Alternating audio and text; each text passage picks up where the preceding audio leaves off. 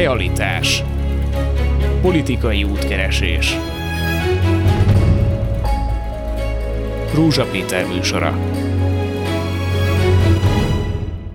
Jó napot kívánok! Két hírrel kezdem, amit tulajdonképpen megalapozza a következő egy óra beszélgetésének témáját. Az egyik hír az, erre talán emlékeznek, mert alig másfél hetes talán, hogy Balatonfüreden egy szakképző iskolában az egyik szakot, nevezetesen a cukrász és szakács szakot be kellett szüntetni, be kellett zárni, a diákokat át kellett vezérelni egy másik intézetbe, nevezetesen egy Veszprémibe, államiból egyébként egy egyházi intézménybe, ez még külön ö, habatortán, hogy stílszerű legyek a cukrász szakkal kapcsolatban, kapcsolatban, mert nincsen tanár. Ez az egyik anomália, a másik pedig az, ami ezzel szinte párhuzamosan jelent meg, hogy az országban több tanfolyamot, munkahogyi központok több tanfolyamát, szakképző tanfolyamot le kellett állítani, ugyanis elfogyott a pénz, amit erre biztosított az állami keret. Kimerült, ezt csak azért mondtam el ezt a kettőt, mert ennél sokkal súlyosabb a helyzet a magyar szakképzés területén, ahol az elmúlt 10-12 évben radikális változások következtében radikálisan romlott a helyzet. Erről fogunk beszélgetni ma.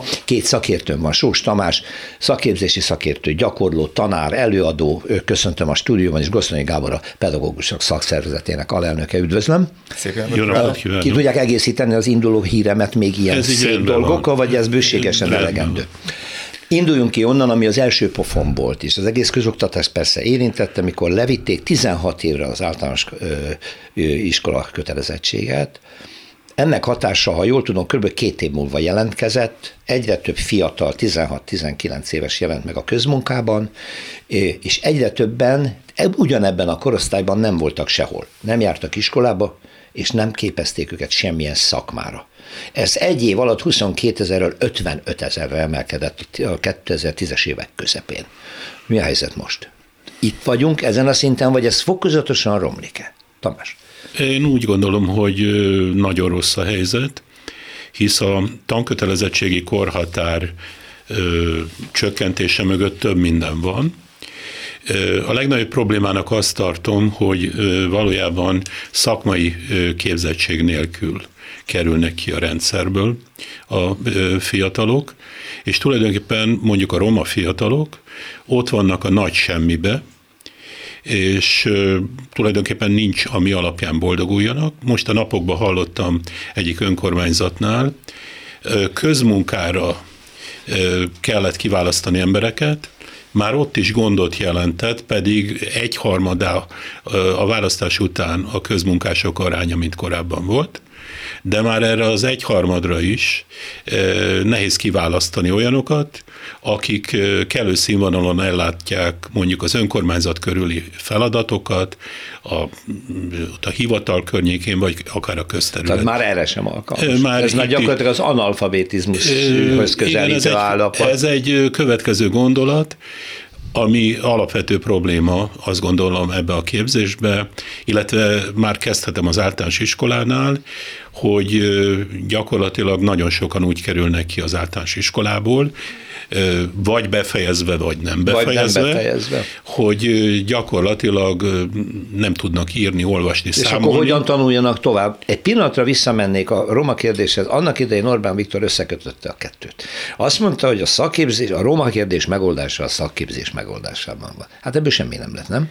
Hát majd utána nem. ezzel a lendülettel levitték 16 évre Igen. a Ahol elsősorban romák estek ki az iskolába. Tehát ez, ez, ez, ez megint az a szokásos kettős beszéd vagy ellentmondás, amivel hát odafönt nem nagyon törődnek. A, az, hogy a 16 éves korhatár az nem feltétlenül egy pozitív dolog, erre egyébként magában már a szakképzésben rájöttek, hiszen a szakképzési legújabb jogszabályozásban ugye benne van ez a szöveg, no. hogy azt mondja, hogy a tanuló kimaradása esetén 18 éves koráig, de legalább egy részszakma megszerzéséig tanulmányokat folytasson, na ez egyébként a szülő kötelezettsége, tehát nem merték generálisan visszaállítani ezt a szabályt, Viszont, hogy ezt most tényleg azért hozták, hogy csökkenjen a adott esetben a közmunkások száma, vagy mondjuk legalább részszakma legyen a fiatalok kezébe, ezt ugye nem tudni, de itt legalább valamilyen szinten már a probléma jogszabályi jelzést kapott. A piacon teljes káosz van, ha így kívülről ránézek. Egyfelől vannak hiány szakmák, nem lehet az Istennek se szakember találni, mert akinek hm, jó kompetenciái vannak, így szokták mondani, és egy jó szakmát megtanult, előbb-utóbb elmegy külföldre. Ugyanakkor van egy csomó rejtett munkanélküli, és azon kívül a kormány most egy saláta törvényben hirtelen belopva egy új lehetőséget, a harmadik országból származó munkavállalók beáramoltatása lenne a cél, munkavállalási engedély nélkül lehet őket foglalkoztatni. Ez most mire jó? Tehát leromboltuk a szakképzés színvonalát, kiesett egy csomó ember a, a, a, egyáltalán az alapképzésből is, majd pedig hozzunk be harmadik országbeli embereket, nem tudom én, Pakisztánból vagy valahonnan. Én úgy gondolom, hogy itt nagyon sok az ellenmondás. Propagandisztikusan, ha nézem a kérdést, és alapvetően ezt sugalja számos megnyilatkozás, alapvetően rendben vannak a dolgok.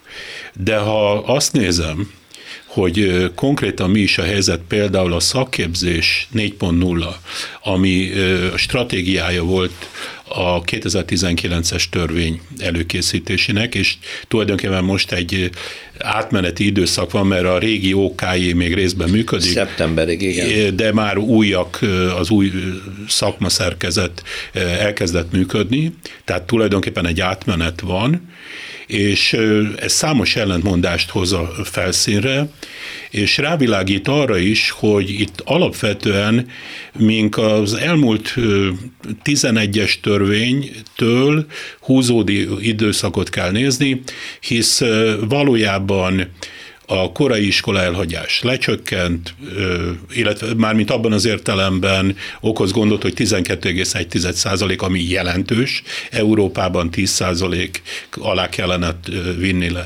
Most itt 12. Ez az iskola elhagyás? Ez? És korai iskola elhagyás, ja, 12,1 százalék. Az iskolás korúak 12 százalék. A szakképzésből ki, kikerülnek. Ez összefügg Nem. a 16 éves tankötelezettségi korhatára. Összefügg Összefügg, mert ott vannak a nagy vagy semmibe. Tehát ez 2011-től zajlik ez a folyamat, és én úgy gondolom, hogy a megnyilatkozások valójában egy tudás alapú társadalom irányába vinni a dolgokat, de valójában még mindig a munka alapú társadalom elemeit használjuk, és extenzív növekedésbe gondolkodnak központilag. Kevésbé fontos, hogy milyen a szaktudás, csak mindenkinek legyen valamilyen munkája, nagyon durván fordítottam. Így van, de... mert a statisztikába ki lehet hozni azt, hogy 2000, tehát most kiemelkedő eredményeink vannak. 78,8%-on állunk bizonyos foglalkoztatási mutatókban, EU-ban ez 73,1%, és 2030-ra el akarjuk érni a 85%-ot. Ez tényleg szép. Hát hogy ne? A szám, Ugyanakkor, ha ez a foglalkoztatási szint, de Igen. ha azt nézem, hogy a munkatermelékenység milyen, ez viszont egyharmada az EU-s átlagnak. Na most ez úgy gondolom a lényeg. Tehát egyik alapon a munka alapú társadalomba gondol gondolkodunk. Hogy sokan dolgozzanak. Így van, a másik alapon pedig a, szeretnénk a digitális világban az innovációk kellős közepén, az ipar 4.0 is most már lassan a ipar 5.0 keretében előrelépni, ott viszont azt látjuk, hogy le vagyunk maradva jelentősen Európától. Nézzük ezeket lépcsőfokonként, akkor segítsenek összerakni. Tehát azzal, hogy a tankötelezettség 16 éves korra leszállt, nagyon sok sokan kiesnek, még az alapképzettség is gyengébb lett, innen még nehezebb egy szakmát tanulni, mert kevesebb a tudása számolásban, olvasáskészségben, íráskészségben, egyébként mindenben nyilvánvalóan akkor, és akkor, ha ott valamit mégis tanul, és még onnan is kiesik, azt mondják meg nekem, hogy azért kezdték el lebutítani a szakképző rendszereket, kivenni a közismereti tárgyakat, megcsökkenteni, mert eleve gyengébb képességű gyerekek jönnek, vagy pedig ez egy megint egy nem szakmai, hanem politikai koncepció. Is. is. Valószínűleg is. Nyilván minden mindennel összefügg, de ha már itt számokat mondunk, akkor tegyük azt is hozzá, hogy 2018-tól 2021-ig a KSH adatai szerint, tehát Igen. három év alatt 30 ezer diák eltűnt a rendszerből. Ez nem azt jelenti, hogy se nem tanul, se nem dolgozik, nem, ez azt jelenti? Nem tudjuk, hogy hol vannak. Lehet Tehát 18 év menni, még? Igen, de 30 ezerrel kevesebben tanulnak a különböző szakképzési intézményekben. Azért használom ezt a fogalmat, mert a, az elmúlt évek folyamatos álmokfutás, ez az átalakítás, ez olyan fogalmi káoszt alakított ki egyébként. Néha még a jogalkotóknál sem mindig tudják, hogy melyik iskolatípusról beszélnek, na de aztán azok a szülők, meg azok a diákok, akik jelentkeznek egy-egy adott képzésre, halvány fogalmuk nincsen, hogy gyakorlatilag a végén tulajdonképpen milyen végzet is, végzettséget is kapnak, ha sikerül, és ha el akarják végezni azt az adott Egyébként mit gondol, hogy ez az állandó átnevezés, ez mi, mi, mit akar? A zűrzavart, hogy ők is látják a kormányban, hogy baj van, hogy milyen szakiskola, milyen kapszakképzés, hol van a technikum, hol van a szakmunkás képző intézet, ha még van egyáltalán, milyen minősítésű az a szakma, amit egy mondjuk meg, megkap egy műszerész, milyen műszerész, ki találja azt ki, hogy azt kell tanítani. Szóval, hogy mi, milyen rend van ebben? Hát nem mondanám, hogy rend van. Kulturáltan azt mondanám, hogy útkeresés, amúgy pedig káosz és kapkodás. e, tulajdonképpen mondjuk, ha háromszor változik egy rövid időn belül a fenntartó, ha háromszor változik az elnevezése annak az iskolatípusnak, akkor kérdezem én, hogy a szülő, a gyermek, ő mennyire tudja ezt figyelemmel kísérni, és mekkora zavarokat, káoszt okoz, nem beszélve a cégekről, akiknek szintén gondot jelent ez a kérdés. De egy picit visszamenve az előző dologhoz. Hagy hozzam szóba azt, hogy a általános iskolából kikerülő gyerekeknél 30%-nál komoly ö, hiányosságok vannak kompetenciák vonatkozásában, ezt részben érintettük, ez 30 százalék. Na most kérdem én, hogy versenyképes tudást hogy tudunk adni ennek a tanulónak, ha ö, úgymond elolvassa a szöveget, de nem érti. Na most erre a középfokon mm-hmm. hogy lehet tudást építeni. építeni, ez egy rendkívül kemény probléma, azt gondolom. Az... És egy picit szőnyeg alá van söpörve a kérdés. Hát most már nem nagyon, mert ugye ott tartunk, hogy szinte mindenki érzi a szakember hiányát nem lehet szerezni egy jó, megbízható szakembert egy egyszerű javításra már sokszor, nem hogy nagy beruházásoknál. Mindenki érzi, vagy látja, hogy a nagy multinacionális cégeknél vagy van saját belső képzés, vagy pedig csak összeszerelő szinten jutnak el, és ahhoz is ki kell válogatni az embereket. Tehát én azt mondom, hogy nem lehet szőnyeg alá söpörni ezt a dolgot. Ebben az új, most nem tudom, szeptembertől végül is fölálló szakképzési rendszerben látnak valami kiutat ebből?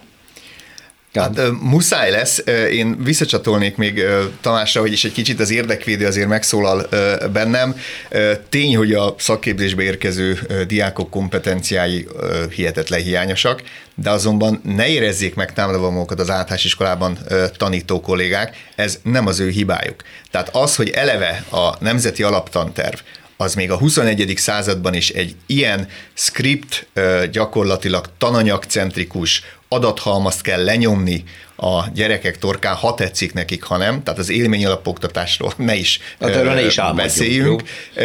Ezt nagyon jól mutatja azt, hogy itt most nem csak a PISA mérésekre, hanem mondjuk a kompetencia méréseket nézzük, akkor érdekes módon a hatodikos, nyolcadikos kompetenciamérések sokkal jobb eredménnyel zárulnak, mint ugyanannak a korosztálynak a tizedik évfolyamban végrehajtott kompetencia mérésénél. Tehát itt azért nem, hogy fejlesztés nem tud történni, a szakképzésben, illetve a, középszintű képzésben, hanem bizony a szakképzésben ezek a gyerekek, hát ahogy lebutítják a szakképzést, velük együtt sajnos butulnak, és olyan alapképességeket nem kapnak meg, amitől azt kérdezzük mi egyébként az oktatásban résztvevők is, hogy hogyan akarunk mi így mondjuk a korszak vállalkozóit megteremteni, amikor olyan egyszerű szövegértési problémáik vannak, hogy fogalma nincsen, hogy mondjuk vállalkozóként hogy írjon, mit írjon alá egy szerződésben, ha a matematikai képességek hiányosak, azért van egy-két olyan szakma, amihez alapvetően szükség lenne, mondjuk az, hogy elmegyek fölmenni egy munkát, mennyi festékre van szükségem, mennyi csempére van szükségem, és sorolhatnám még, vagy házépítésnél hány köbméter ez az amaz hiányzik, hogy ez, ez, ez, ez bizony, ez bizony hiányozni fog, és ez lehet, hogy most rögtön még nem tapasztalják. de két, ez évek múlva ez sok-sok problémát két, fog Két dologra reagálnék, ami itt az imént elhangzott. Az egyik, hogy tehát én úgy gondolom, hogy nem valós válaszokat adnak a problémákra, tehát ezt értettem az iménti felvetésem alatt. A másik pedig a pedagógusokra, amire utaltál Gábor, hogy ez a rendszer még mindig működik, az köszönhető a pedagógusnak, akár általános iskolában, akár középfokon, és mondjuk én ezt megtehetem, hogy most itt ezt elmondom, hogy ugye a Gábornak mielőtt ide jöttünk itt az előtérbe, épp azt mondtam, hogy gratulálok magának a szakszervezetnek azokhoz a megnyilatkozásokhoz, ami gyakorlatilag történt, én alapvetően a szakképzés kapcsán mondom, de azt gondolom, hogy az általános iskolai területen is. Mert ugyanis elgondolkodtató, hogy ami most megfogalmazódott például kormányalakítás kapcsán, Ugye a belügyi tárcához fog kerülni az oktatás, ugye a szakképzés pedig, így van, a szakképzés pedig innováció és kulturális területhez. Tehát nem egy, tárc, Két minisztérium. Tehát nem egy tárcához. Bocsánat, ami, három minisztérium, mert a felnőtt képzés, felnőtt oktatás pedig az Palkovics minisztérium ha, ha viszont, az innovációs. Ha viszont belemennénk a részletekbe, akkor nagy valószínűséggel találnánk még több minisztériumnál is különböző területeket. Tehát ez egy probléma. De amit akarok mondani, mondani itt ezzel, hogy akkor, amikor az hangzik el, két szó hangzik el a belügy részéről az oktatás felé. Az egyik, hogy szervezésbe itt lépni kell, ugye? A másik pedig, hogy rendnek kell lenni. Én úgy gondolom, hogy nem a lényeg került megfogalmazásra, mert ezzel mindazok a problémák, amiről mi itt a bevezetőben beszéltünk, ezek a problémák nem lesznek meg. Sós Tamásra mindenki egyetért, aki ezt a műsort hallja, hogy teljes mellébeszélés zajlik, igen. És hát Gosztonyi Gábor, amit elmondott, aznak külön örülök, mert a egész pedagógus társaság, társadalom iszonyatos nyomás alatt és politikai támadásban él méltánytalanul, és ez is egészen borzasztó ez a dolog. Igen. Na de ugye a példa, amiből kiindultam a műsor elején, hogy megszűnnek szakképzések, tanfolyamokat kell felfüggeszteni, diákokat kell egyik intézetből átrakni a másikba, mert nincsen tanár, stb. Tehát ezért ez azt jelzi, hogy a, nincs is politikai akarat egy magas szintű szakmai képzőrendszer fenntartására. Miért? Túl drága ez? Ezt csak az állam finanszírozza? Hol vannak azok a nagyvállalatok, amelyek még nem akarom visszasírni természetesen a szocialista időket, de hát saját képzőműhelyeik voltak. Megcsinálták azokat a műhelyeket, a laboratóriumokat, ahol a, a, a saját későbbi kvalitásos munkaerejüket tudták képezni. Ez semmi nincs ebből? Én azt gondolom, itt megint van egy olyan kérdés, amit megkerülünk, vagy megkerülnek, hisz a, a duális képzést hangoztatjuk, amivel szerintem elvileg mindenki egyetért. Mondjuk el a hallgatónak, mi a duális lény- képzés lényege? Mert nem mindenki tudja, ezek Tehát olyan fogalmak. Nagyon sok, sokfajta dualitás van, mondjuk azt, hogy elmélet és gyakorlat, mondjuk azt, hogy iskola, munkahely. Tehát van egy elméleti képző intézmény, és a gyakorlatot egy termelő üzemben, vagy egy működő, gazdaságilag működő cégnél végzik igen, el. Igen, ez mondjuk, például egy duális képzés. Így van. De ez egy nagyon jó dolog. Hogy ne? Sőt, azt gondolom, hogy a rendszerváltás előtt is duális volt a képzés. Abszolút. Meg, igen, meg ez a modell működött. Ez így van. Ugyanakkor, amit... Ne, nem akarok privatizálni. Én gépipari technikumban végeztem. Igen. Ez még az átkosban volt. A technikum egy exakt képzőintézmény volt, megfelelt a későbbi fő, főiskolai szintű képzés. Én az oklevelemmel akár üzemvezetői állásba tudtam volna elhelyezkedni, és két gyakorlatunk volt, én gépipari technikumba jártam Szegeden, a délibe, az elméleti oktatás, ami nagyon magas szintű volt, mellett az iskolának volt műhely rendszere, ott voltak a Kovács műhelytől a Forgácsolom műhelyig minden, nyáron pedig két hónapot kint töltöttünk gyárnál. Én ott tanultam meg NCS dolgozni, stb. Van ilyen? Hát, hogy mondjam, mi maradt már ebből? Kapkodás van itt is. Tehát hol erősítik a tanműhelyi képzést, hol azt mondja, hogy kiveszem a tanműhelyből és viszem a cégekhez. Tehát nem konzekvens. Tehát amikor az elmúlt 12 évről beszélünk, akkor itt is ezen a területen is káosz és kapkodás van. De ez attól is lehet, hogy piacgazdaságban élünk, és a cégek például nem veszik ezt a terhet magukra. Szerintem a cégeket, annak ellenére, hogy már sok-sok olyan kedvezmény van, hogy a cégeket bevonják, Bevonni. vagy próbálnak ezen változtatni, de amit amit én ebből ki szeretnék hozni, hogy azt én egy komoly gondnak tartom, hogy a Magyarországon a cégek nagy többsége nem vesz részt a szakképzésben. Ezen azért el kellene gondolkodni. De erről az állam nem biztos, hogy tehet, vagy a kormány. Hát mondjuk valaki... Ehhez pénzparipát áldozni egy nagyon jól menő cég tud csak. Igen, nem? viszont olyan ösztönző rendszereket azért mégiscsak tud, amivel el fogja érni, és valójában ugye nem csak a nagyobb cégek nek kellene ebben részt venni, hanem a kisne, kicsinek, a közepesnek. Hát, és, ha érdekeltél, lehet igen. tenni. De, de azért a számadat azért elgondolkodtató. 2 százalék amikor 2%-a vesz részt a magyar cégeknek a szakképzésben, azért ez mégiscsak kevés. Az mondjuk botrányos. De tanár sincs elég, nem? Nincs. Gábor.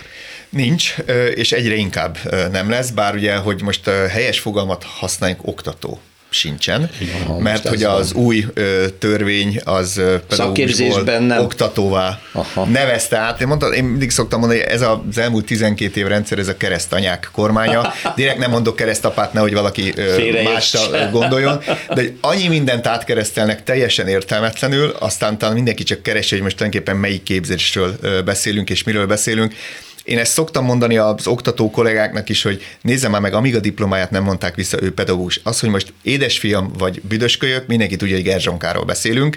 Ez azt gondolom, hogy megvan az oktatásban is, tehát hogy most óvodapedagógusnak, óvónénnek, tanítónőnek, tanárnak nevezünk valakit, teljesen mindegy, egy folyamatban vesz részt, a gyerekeket oktatja, neveli, és megpróbál belőle egy olyan felnőttet nagyon rosszul előállítani, amelyik hasznos tagja lesz a társadalomnak, megáll a saját lábán, lesz munkája, és részt tud venni a nagyon széles értelme. De abban indultam ki, hogy már jelentkezik az oktatói hiány, akkor így fogalmazok korszerűen, hogy már nincs is elég szakember, aki beáll és tanít műhelyben, vagy elméletet tanít, azon kívül kevesebb elméletet kell tanítani, talán ezért sincs, talán nincs rájuk szükség. Hát ha kiveszik a földrajzoktatást és egyéb ilyen tárgyakat a szakképzésből, minek annak a gyereknek, akkor nem kell földrajztanár. Érintettük már a mai beszélgetésen azt, hogy adott esetben szorosabb kapcsolat is kellene, hogy legyen a cég és, és a, a iskola. Műhely, Így van. Tehát például el kellene érni,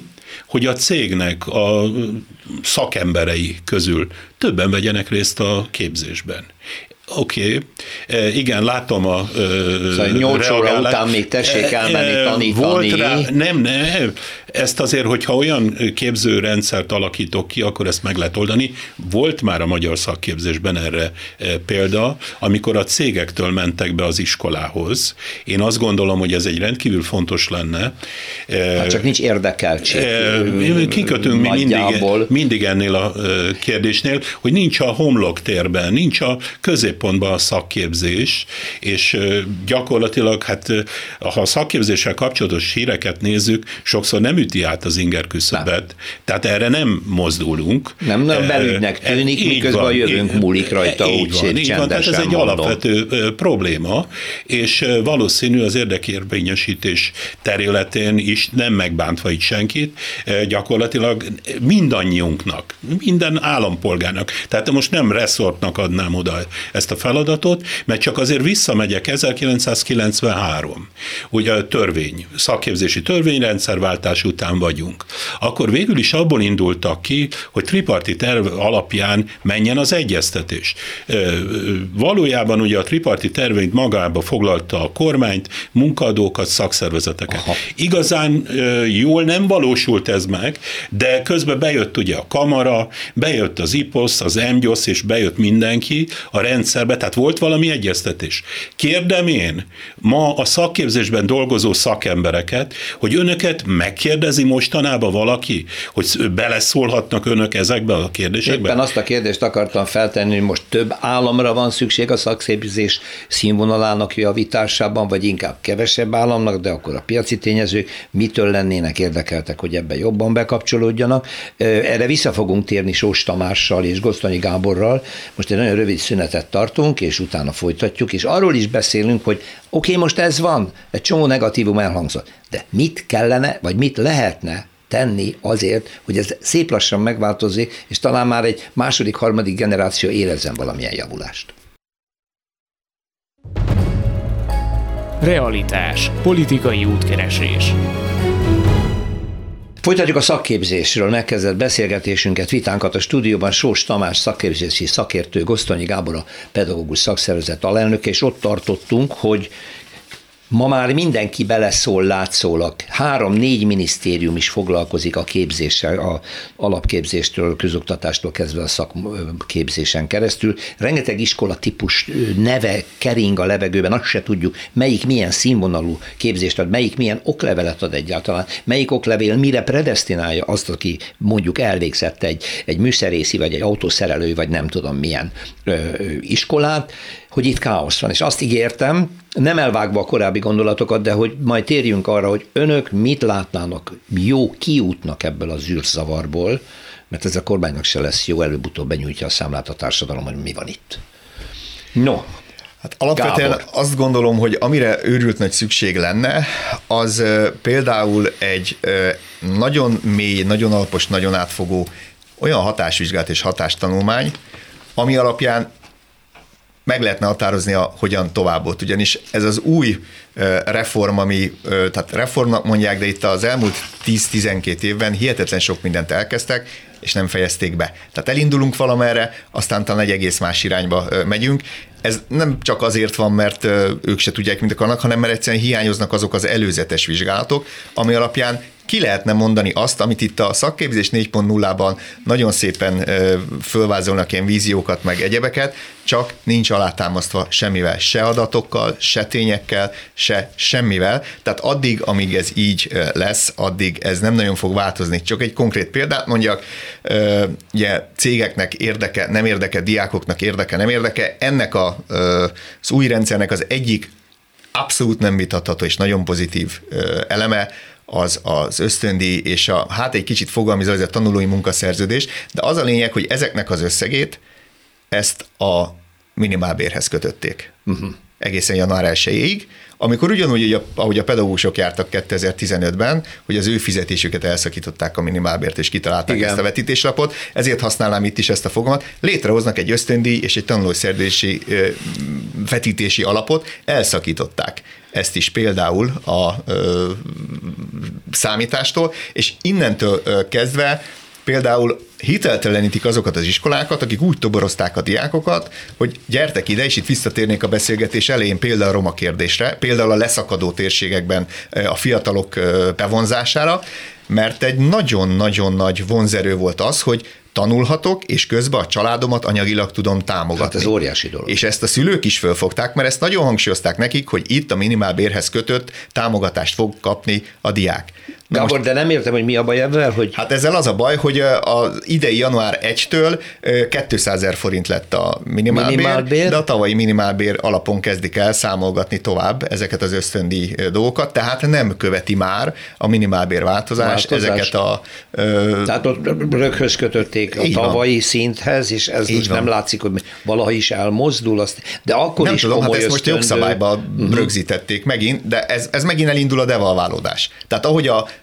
köznevelésben maradt pedagógusok fizetése is hihetetlenül devalvál, de, de, és devalválódik a fizetés, tehát értéktelenik, így a szakmunkásoknak is az a vonzerő, hogy egy már a tanulás idején egy vonzó díjazást, premizálást kapok, mert ez aztán ösztönző erő lehet, mert itt azért kötötték olyan feltételekhez, ami egyébként az iskolának és a képzőhelynek is jó. Tehát nem hiányozhat a diák bizonyos eredményeknél, még magasabb ez a díj. Ez tehát, hogy ez, ezt akár, azt mondom, hogy ez borzasztóan előremutató. Ez, ez abszolút, jó. ez abszolút. Ez már, most de, már ehhez... De, de, de most elkezdik ennek is az elértéktelenítését, és ez megint nem holnap fog jelentkezni, hanem ez mondjuk egy-két-három éven belül, ha ez így marad, ez súlyos problémát fog okozni már a diákoknál is. Am, amit Gábor mond, maximálisan egyetértek, azzal egészítem ki, de az ő gondolataiba is benne volt, hogy gyakorlatilag itt úgymond reform, nagyon sok reformba belekezdtek az elmúlt esztendők során, de nem csináltak végig egyet sem. Tehát itt most azért, ha már ezekbe belefogtak, valóban így van, hogy van számos olyan elem, amit úgy gondolom, hogy ki kellene futtatni, meg kellene nézni, és gyakorlatilag ezzel eredményt lehetne elérni. Tudásra, képzettségre és kompetenciafejlesztésre kellene helyezni a hangsúlyt, és azért annyit hagyd tegyek hozzá, hogy amikor a szakképzés 4.0-ról, a stratégiáról, amiből a 2019-es törvényt született, és most elindult egy folyamat, a lényeg kimaradt. Mi pedig? Azok maradtak ki, amiről mi itt beszélünk. No. Kimaradt a tankötelezettség kérdése, kimaradt a korai iskola elhagyás kérdése, kimaradt a szegregáció kérdése, kimaradt a funkcionális analfabetizmusnak a kérdése. Ezeket nem lehet megkerülni, és én a mostanában ilyen kutatás kapcsán kollégákkal három megyét néztünk meg, ahol a szakképzés munkerőpiaci megfeleltetését néztük, és azt kell, hogy mondjam, és kiegészítve az eddigi beszélgetésünket, hogy területi elv alapján sokkal, de sokkal nagyobb a probléma, mint akár egy urbanizációs tengelynél. Egy frekventált helyen, egy gazdaságilag fejlettebb térségben kedvezőbbek a mutatók. Ha most összehasonlítom mondjuk egy megyeszékhely, konkrét megyeszékhelyről beszélek, egy megyeszékhelytől 30 kilométerre lévő iskolát, akkor látjuk, hogy matematikából, szövegértésből rosszabb eredményt érnek el ott a gyerekek. Uh-huh. Tehát ez komoly gondokat, komoly problémákat vet föl. Tehát uh, itt azért a mélyére kellene menni, uh, át kellene nézni az oktatással kapcsolatban azt gondolom a általános iskolának a kérdését, amit részben érintettük, át kellene tekinteni a középfoknál, hogy erre most hogy is uh, fogunk építeni. Most, ami elindult, ebből kijöhet egy jó, de én úgy gondolom, hogy amit én most az imént el, felvetettem, ezeket be kellene építeni. Igen, a periférián mindig is gyengébbek az eredmények, de vissza kéne lépni valahol.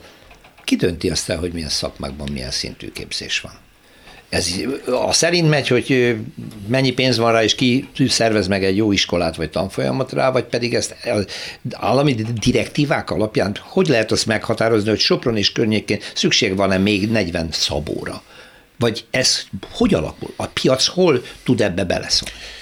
Ez egy nagy változáson végigment folyamat, mert ebben megint sok az ellentmondás. Voltak a 2000-es évek elején, mondjuk ilyen megyei fejle, nem, a, kezdődtek ilyen regionális fejlesztési képzési bizottságokkal, majd megyei fejlesztési képzési bizottságokkal úgynevezett hiány szakmákat határoztak meg, uh-huh. és gyakorlatilag ö, akkor az kapott ösztöndíjat, aki abba a megyébe bekerült a hiány szakmák közé. Uh-huh. Na de az is előfordult, hogy X megyében az a szakma hiány szakma volt, Mellette... a, szom, a szomszédban meg már nem, és akkor itt preferálták, ott pedig nem preferálták. Uh-huh. Most egységes lett az ösztöndíjrendszer, számomra ez szimpatikusabb ez a mostani Igen, dolog. Sőt, előbb. ugye annak idején a rendszerváltás előtt is volt a tanulónak ösztöndíja. Nekem is van eredeti szakmám, tehát én magam is megtapasztaltam, hogy ez akkor hogy működött, a maga ellentmondásossággal természetesen, tehát én úgy gondolom, hogy komplexen kell nézni valójában ezt az egész kérdést, és amikor a meghatározásokat nézzük, akkor valójában mindig a központi szinten dőlnek el a kérdések.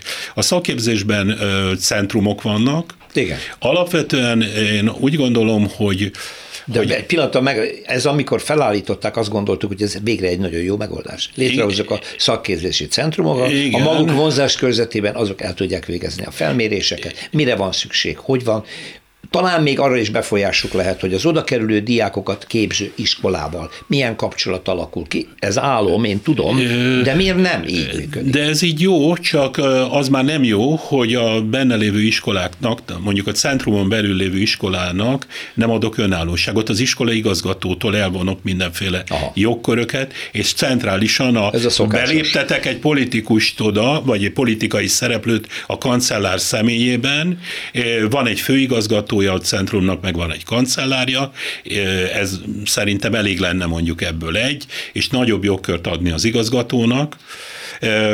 Tehát visszakanyarodva én úgy gondolom, hogy az ő rendszerük nagy mértékben kihat arra, hogy hol kiket képzünk, gyakorlatilag.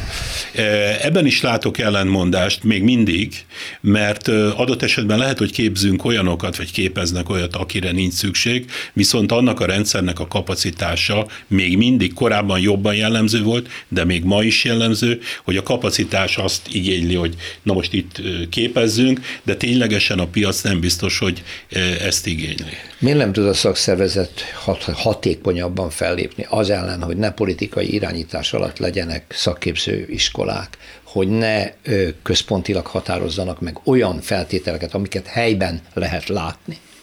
mi, mi, mi, ki, ki, ki, kinek kéne társulni még a pedagógus szakszervezetek mellé a piac szereplőinek, hogy erősebbek legyenek az érdekérvényesítésben, mert ez itt tényleg egy kapálózás. A tanárok mondják a magukait, jól megfélemlítik őket, elhallgatnak, a kormány lép. De ezt játszunk tíz éve. Így van. Először is hiányzik egy valódi érdekegyeztetés, erről Tamás már beszélt, egy valódi tripartit, tehát háromoldalú érdekegyeztetés. Ez nincs. még egyszer kormány, kormány munkaadók, munkaadók és a munkavállalók képviseletében ez a szakszervezetek. Ön, Igen. Ez nincs meg. Az államirányítás folyamatosan mondja, hogy de a szakképzési innovációs tanács, ugye rövid nevén ez a SIT, betölteni ezt a szerepet, azonban ez nem a klasszikus tripartit rendszer, ott több mint 40 szereplő van, vannak is abból mindegyik formából, de ott nem klasszikus érdekegyeztetés folyik. Ezt vissza kéne hozni, lehetne valami hathatós dolog lenni. Elméletileg kitalálták, ugye itt a regionális meg a megyei képzési központok, akik meghatározták, hogy milyen képzések legyenek, ezt most áttették ilyen országos szintre, erre hozták létre ez az úgynevezett ágazati készségtanácsokat. Ha jól tudom, akkor azt 19 ilyen készségtanács ezt működik. létre? Ezt ez az új reforma, tehát 19-es Csak azért tanulni még egy új fogalmat a száz mellé, mert már végképp nem látjuk, és hogy mi történik. Ebben egyébként az adott szakmában érdekelt szakszervezetek jelen lehetnek, tehát ott is ki lehet fejteni a munkát, viszont egy év se telt el, hogy ezeket a készségtanácsokat létrehozták, egy év után már visszavontak tőlük olyan hatásköröket, uh-huh. hogy gyakorlatilag tényleg döntös, döntő befolyásuk legyen, és azért egy alaptézis lehet, hogy már a beszélgetésünk elején ki kellett volna mondani, hogy az biztos, hogy a szakképzés az a legdrágább képzési forma Igen. mindenhol, hiszen itt Ez anyagköltség van, anyagigényes és a technológia igény, mert ami ma modern gépnek tűnik egy tanműhelyben, egy ágazati képzőközpontban, vagy egy ö, tudásközpontban, most éppen hívják ezeket, az lehet, hogy 5-10 év van, sőt majdnem biztos, hogy már egy elavult korszerűtlen dolog, tehát itt folyamatos innovációra, befektetésre lenne szükség. Na, ez az anyagi forrás mind a centrumoktól egyébként, mind az állami akarat miatt, ez, ez egyszerűen hiányzik, nincs meg. Akkor most erről eszembe jutott, amit Gosztonyi Gábor mondott, hogy van egy nagyon nagy szakadék. Veszem az általános iskolát. Ad egy alap, készségfejlesztés, stb. Jó, tudjuk. És akkor utána rögtön belökjük a gyereket vagy egy konkrét szakmának a tanulására késztetve, vagy mondjuk tovább megy, meg, megpróbálja a gimnázium és a, és a magasabb fokú képzést elérni. De az előbbinél az általános iskola és egy konkrét szakma között van szerintem egy szakadék, egy túl korai döntést kell hozni egy egyszerű nyolcosztályos iskola után, ha beszélünk a hagyományosról, itt hiányzik egy ilyen puffer. Nem tudom, más országban van-e de hogyha szakemberre van szükségem, nem hiszem el, hogy 14 évesen bedugom a vízvetékszerelő szakmába, hogy az, hogy az, hogy az elegendő készséggel Igen. rendelkezik hozzá, jó is legyen belőle. Hogy tárgyilagosak legyünk, és próbáljuk idehozni a teljes spektrumát ennek a kérdésnek. Hagy hozzam szóba, hogy úgynevezett ágazati alapvizsga rendszer belépett. Uh-huh. Ennek az a lényege, hogy mondjuk ha három éves képzésre megy valaki, akkor első évben ilyen átfogó ismereteket, gyakorlati Aha. ismereteket, a szerszámot hogy fogom meg, alapozó jelleg. Tehát ez működik. Elindult. Igen. Csak ugye ha végig megy, és majd erre ráépül valami, akkor igen, akkor mondhatjuk, mert én is körülbelül így vagyok, mint ahogy itt most elhangzik, hogy mindig optimizmussal figyelem Van a dolgokat, de utána úgy látom, hogy ez az optimizmus alább De legyünk optimisták, tehát elindult az, elindult. hogy első évben van egy alapozás. Így van, ez a három évesnél így működik, egy uh-huh. év. És akkor utána... A három éve, illetve a te, technikumnál ott pedig két év az alaphoz. Alap, és két és év utána, után jön még három, ugye? Így Igen, van, a technikumnál. Így van, és ágazat, úgynevezett ágazati alapvizsga zárja le ezt az egy évet, majd erre mennek a szakmai specializációk uh-huh, a képzés értem. során.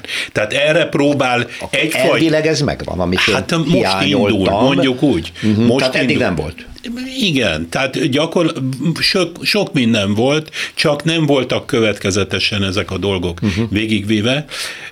Én múlt hón, most milyen június van, május elején vettem részt egy ágazati alapvizsgabizottságban, ott elnöki feladatot láttam el, és láttam, hogy ezek a tanulók hogyan reagálnak erre a helyzetre.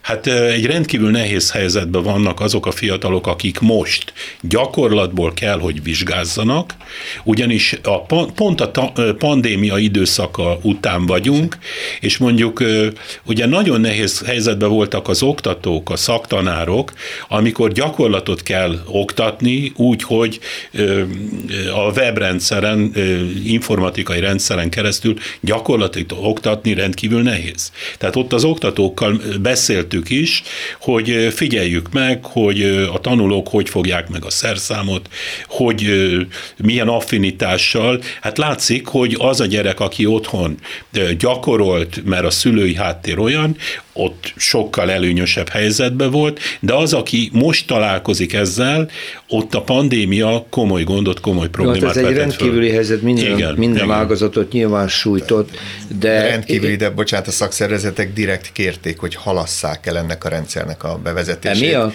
Hát pont emiatt, hogy 2020. július 1-től változott az egész mindenség. Mikor mindenki otthon és volt. És gyakorlatilag a pandémia kellős közepén voltunk, uh-huh. és valóban azt gondolom, hogy mondjuk lehet, hogy cukrászkodni meg, ha már itt az előbb műsor elején két szakmát emlék meg szakácskodni, lehet webkamerán keresztül otthon a saját konyhában. Hát ha van Ez is macerás, pénz hozzá, igen, elegendő, Na, meg de a család mondjuk ezt, ezt támogatja. Nézzük meg mondjuk egy építő szakmában, hát hogy mit nehéz. lehet otthon csinálni. Igen. Hát, beton, mm, igen, betonvasat szerelni mondjuk a hálószobában. Fúrni, faragni, vagy egy kőfalat, mondjuk egy téglafalat fölhúzni a szoba kellős közepén. Lehet, hogy a szülők mire hazajönnek, annyira nem örülnek ennek a dolognak, már egyébként van otthon a gyereknek erre eszköze. Tehát ez, ez, ez, ez tényleg egy olyan dolog, hogy... Mivel indokolták, hogy nem halasztják a járvány utánra ennek a bevezetését? Ha, ez van benne a törvényben. Aztán a, a, a ennyi. papír. Meg a csak meg a. Főleg, Tehát főleg, ezek, főleg ezek, ezek, ezek, ezek, ezek olyan, súlyos érvek. olyan súlyos érvek, amivel nem tudjuk cáfolni adatokkal, tényekkel ezeket a dolgokat. Most mondom Sós Tamásnak és Gosztonyi Gábornak, hogy az órát nézve van 7 percünk. Milyen jövőképet szeretnének? látni, induljunk el a mostani helyzetből, van egy új 4.0-ás szakképzési projekt, elindult, mondtak belőle jó dolgokat, ösztöndíj ugye, és tanulói munkaviszony, van, van tehát érdekeltség, a szakmák kiválasztásában, a szakmai képzések színvonalában, oktatókban, amelyek, akikből egyre kevesebb, mit, mit kéne lépni és hogyan? Hát minden, például a pedagógusok, oktatók, megbecsültségén feltétlenül javítani kell, bár most az új kormány azt mondta, hogy már itt emelték a szakképzésben a szakemberek bérét, hát meg kellene nézni, hogy ez mit jelent, mert akkor, amikor olyan infláció van, akkor az, amit emeltem bármelyik rétegnél a lakosság körében, hát az nem ugyanaz, mint most, ha be, kimegyek a piacra. Még ezt úgy lehetne megmérni, hogy a Füreden, ahol, ahol be kellett fejezni, fejezni a szakács és cukrászképzést, mert nincs tanár, most jelentkeznek-e tanárok, hogy magasabb bért kapnak? Például meg lehetne nézni, hogy be tudnak-e tölteni állást, vagy nem szakos kollégák látják el a feladatot. Tehát én mindenképp a szakembereket megbecsülném. Tehát akkor a, a szűk keresztmetszet az, hogy a, az oktatók egy, bérezése egy, egy, és az igen. oktatási körülmények hogy javítása. Ez kulcskérdés. Innen kulcskérdés. kéne indulni. Kulcskérdés. Az egy nagyon érdekes volt számomra, 2018 Pölöskei Gáborné, a, ugye ő, benne van a szakképzésben, felügyeli a szakképzést helyettes államtitkárként 2018-ban is, és akkor ő érdekes módon kritikákat fogalmazott meg a szakképzés felé. Érdekes, hogy akkor a 2019-es törvény előkészítésének szakaszában voltak, a szakképzés 4.0 időszakában ezkor készült, nagy valószínűséggel ezért történt ez a dolog, mert hogy akkor tudok előre lépni, hogyha valami kritikát is megfogadok. És itt én úgy gondolom, ebből egyet emelnék most ki. No. Az egyik az, hogy a, a tankönyvek, a tananyagtartalmak korszerűségével komoly ö, gondok vannak. Elismerték, hogy talán e, baj van. Ő akkor elismerte, uh-huh. később nem nagyon hallottam tőlük, de én úgy gondolom, hogy például többek között ez is egy kulcskérdés. Én azért a szakképzésnél azt is hozzátenném, hogy ők azt mondják, vagy ő azt mondja, akkor azt mondta, és a megnyilatkozásokban ma is ezt olvasom, hogy a gazdaság kiszolgálása az elsőrendű feladat. Én ezzel szemben azt mondom, hogy a gazdaságnak a rövid távú érdekeinek a kiszolgálása nem feltétlenül a szakképzésnek az elsőrendű feladata, hanem hosszú távon kellene gondolkodni, és hogyha most én alapozó képzést tartok, és erre majd kvalifikációt fogok építeni, akkor tudok én hosszabb távon jelen lenni a munkaerőpiacon, korábban szakmai berkekben is sokszor mondták, hogy egyszer használatos szakmunkásról beszéltek. Én úgy gondolom, hogy nem ilyet, ilyeneket, embereket kellene képezni, hanem olyanokat, akik hosszabb távon helytállnak, mert gondoljunk csak bele, hogy előfordul olyan, hogy valakinek van mondjuk szakmunkás papírja, csak ugye a képzettség, vagy egyáltalán egy papír önmagában kevés, a csinálni tudás. Igen. Azt gondolom a legfontosabb. Akartam egy számot Meg tudja keresni. csinálni, vagy nem tudja megcsinálni, és erre kellene felkészíteni. 30 százalék átlagosan a szakmát elhagyók száma. Így van. Kettő-három év után. Így van. Azon kívül, amit az elején mondtam, hogy a kormány a törvénybe belopva lehetővé teszi harmadik országbeli vendégmunkások tömeges beáramlását szeretné. Volt ilyen, jöttek Ukrajnából nagyon sok helyen, sok helyről, és készült egy statisztika, például egy cég, amely 800 új dolgozót fogadott, ezek két hónap múlva már 200 maradt, csak tovább mentek. Magyarul, hogy ez nem egy stabil dolog, mennyire fontos lenne az, amiről Sós Tamás az imént beszélt, hogy ez a képzés egy olyan, ö, olyan stabil képzés legyen, bármely szakma, továbbfejleszthető és váltható legyen. Tehát inkább, de most akkor ehhez most már a végén csak egy kérdés kérdés. Én szerintem alapvető, hogy kvalitásosabb legyen az alapképzés, visszatenni, vissza kéne tenni a szakképzésbe és a közismereti tárgyakat, és most Gosztonyi Gáborra nézek, hogy a szakszervezet ebben mit tud csinálni. Tudom semmit, de mit kéne? A szakszervezet nem tudom, a állam részéről lehet, hogy végig kéne most már vinni egyszer ezt a az egész reformot. Tehát nem kell mindig félbehagyni. Uh-huh. Igen, tehát hogy csak hogy értsék, amit mondok, 2016-ban bevezették ugye ezt a szakgimnázium képzést. Igen. Ennek a kifutása ez a 2019-20-as tanévben lett volna, illetve hát volt is, na de 2019 tavaszán az előbb említett Pölöskei Gáborné kimerte ezt nagyon magabiztosan jelenteni, hogy a szakgimnázium képzés nem váltotta be a hozzáfűzött reményeket. Mi van?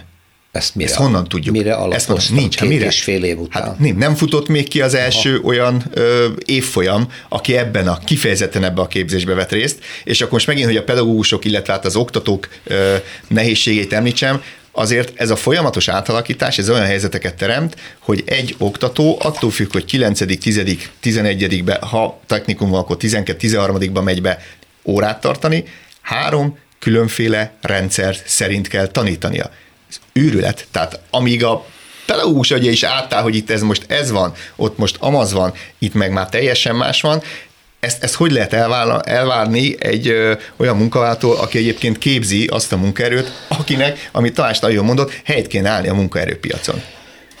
Tehát, hogy ez, ezért mondom, hogy hát kéne, akkor... kéne, kéne időt adni ezeknek a dolgoknak, és azzal maximális egyetértünk, hogy nem a pillanatnyi gazdasági igényeket kell a szakképzésnek ö, kiszolgálnia. kiszolgálnia. Erre nagyon nem... jók lennének, ha nem verték volna szét, vagy nem lehetettek el a felnőtt oktatás, inkább a felnőtt képzést. Ezek a rövid, olyan ö, tényleg ilyen gyors talpaló tanfolyamok, ami a pillanatnyi igényeket ki tudja elégíteni, az a felnőtt azt gondolom, hogy ez, ez megoldhatná. megoldhatná. Ez megoldhatná. A szakképzésnek egy sokkal hosszú távú ö, tervezésre van szüksége. Nagyon szépen köszönöm az elmúlt egy órában Sós Tamás szakképzési szakértővel és Gosztonyi Gáborral a pedagógusok szakszeretének alelnökével beszélgettem erről a témáról. Köszönöm, hogy itt voltak önöknek, köszönöm a figyelmet, és egy hét múlva már is mondom, hogy mivel foglalkozunk.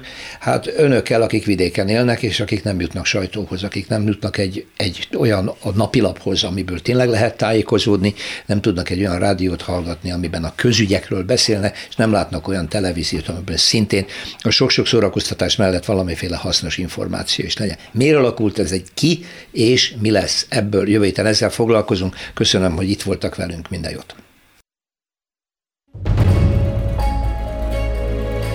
Realitás. Politikai útkeresés.